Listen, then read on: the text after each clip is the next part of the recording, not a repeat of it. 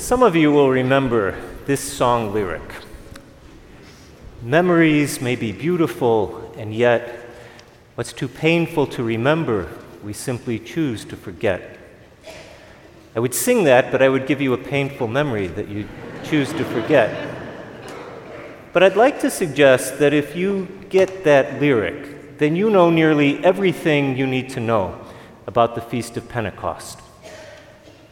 What's the great song or prayer of Pentecost? We just heard it. Come, Holy Spirit, Veni Sancte Spiritus. We pray that, we sing it on this feast day every year. Come, Holy Spirit. But why do we need to do it? Do we need to remind the Spirit to come? Is the, is the Spirit off doing something else and we just need to get his attention? 2,000 years ago, did they just get the Spirit on a good day and, and there he came without asking? Why do we say, Come, Holy Spirit? What is it that we're somehow prodding the Spirit to do that He wouldn't do on His own? And of course, the answer to that is we don't pray for God's benefit, we pray for our benefit. And by consciously, intentionally saying in prayer and song, Come, Holy Spirit, what we're really doing is trying to open our hearts and our ears and our minds so that we might receive that Spirit who's never gone anywhere. Think about the famous reading from Acts of the Apostles, right? Speaking in tongues. We talk about that to this very day. What really was the miracle of Pentecost? Is it that they all somehow knew these various languages and spoke them? Well, something like that happened. But I would suggest that the real miracle of Pentecost isn't simply that they spoke these languages. It's that the people in the crowd, and there would have been thousands of them on this feast day, remember, Pentecost is not a Christian feast originally, it's a Jewish feast. That's why they were all in Jerusalem. But the real miracle is what they heard. And it's not only that they heard a language that they spoke, but that they received the message that they heard spoken. Now we read on the Feast of Pentecost, Acts chapter 2, verses 1 to 11. The set passage is verses 1 to 12. And as many of you know, I'm always harping on the fact that the church selectively takes out verses. Because if we read verses 1 to 12 instead of 1 to 11, you'd see, as many of you know, that in verse 12, a lot of the people in the crowd don't listen. They don't get it. They even accuse the disciples of being drunk. Why are they speaking in these strange languages? And that is as important as the fact that the disciples could speak in tongues. Because it's not enough to hear the message. Are we actually receiving the content?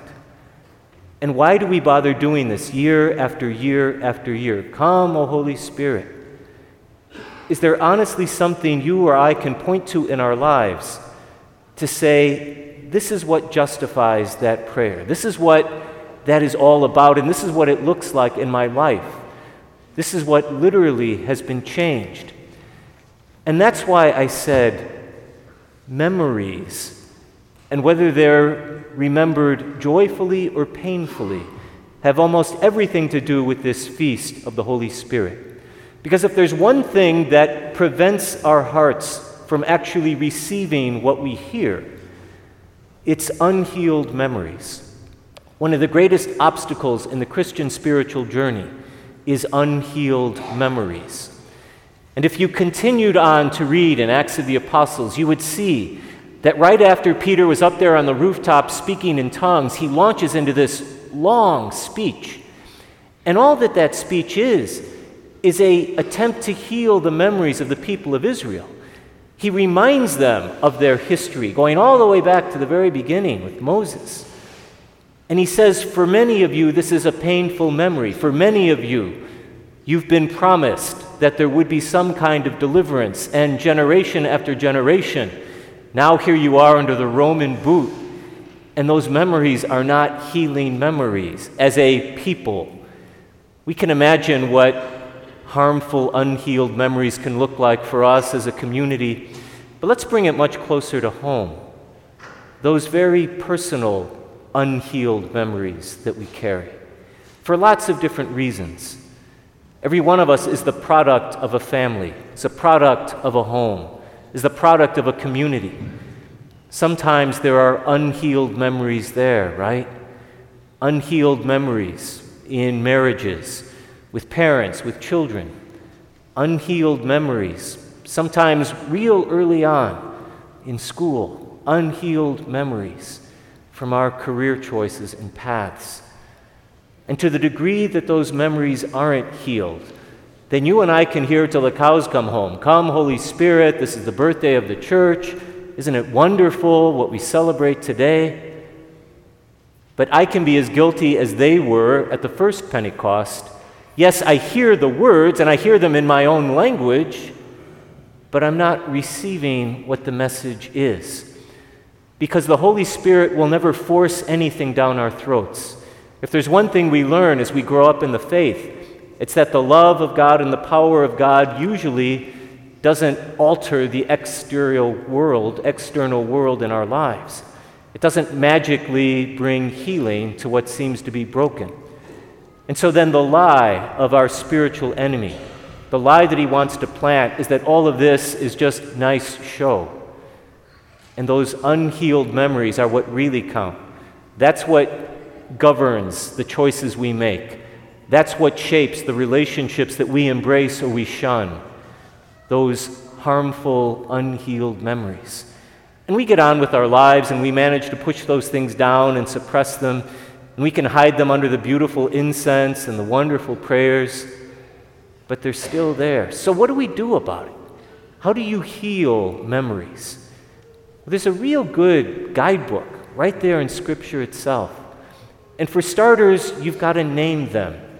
And they're not pleasant to name. That's why they're unhealed.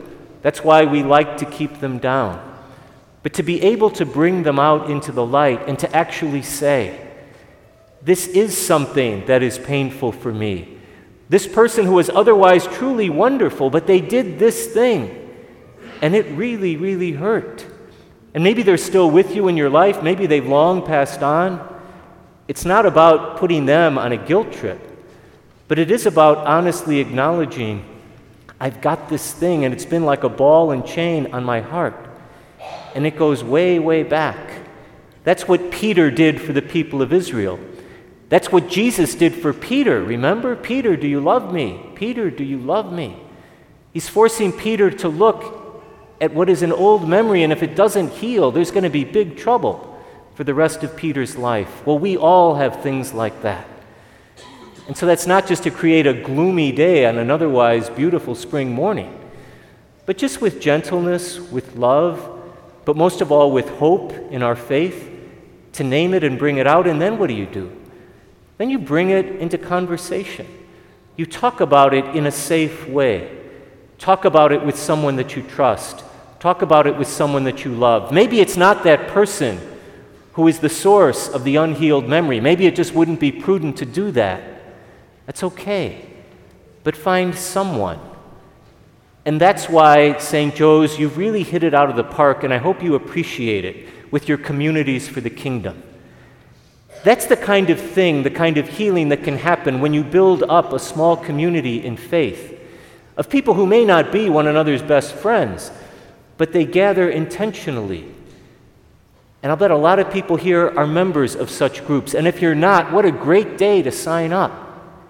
It's Sunday. What if someone says, Well, come back on Monday? Say, No, this is Pentecost. You take my name and number and email. I don't know who told me to do it, don't quote me. But sign up.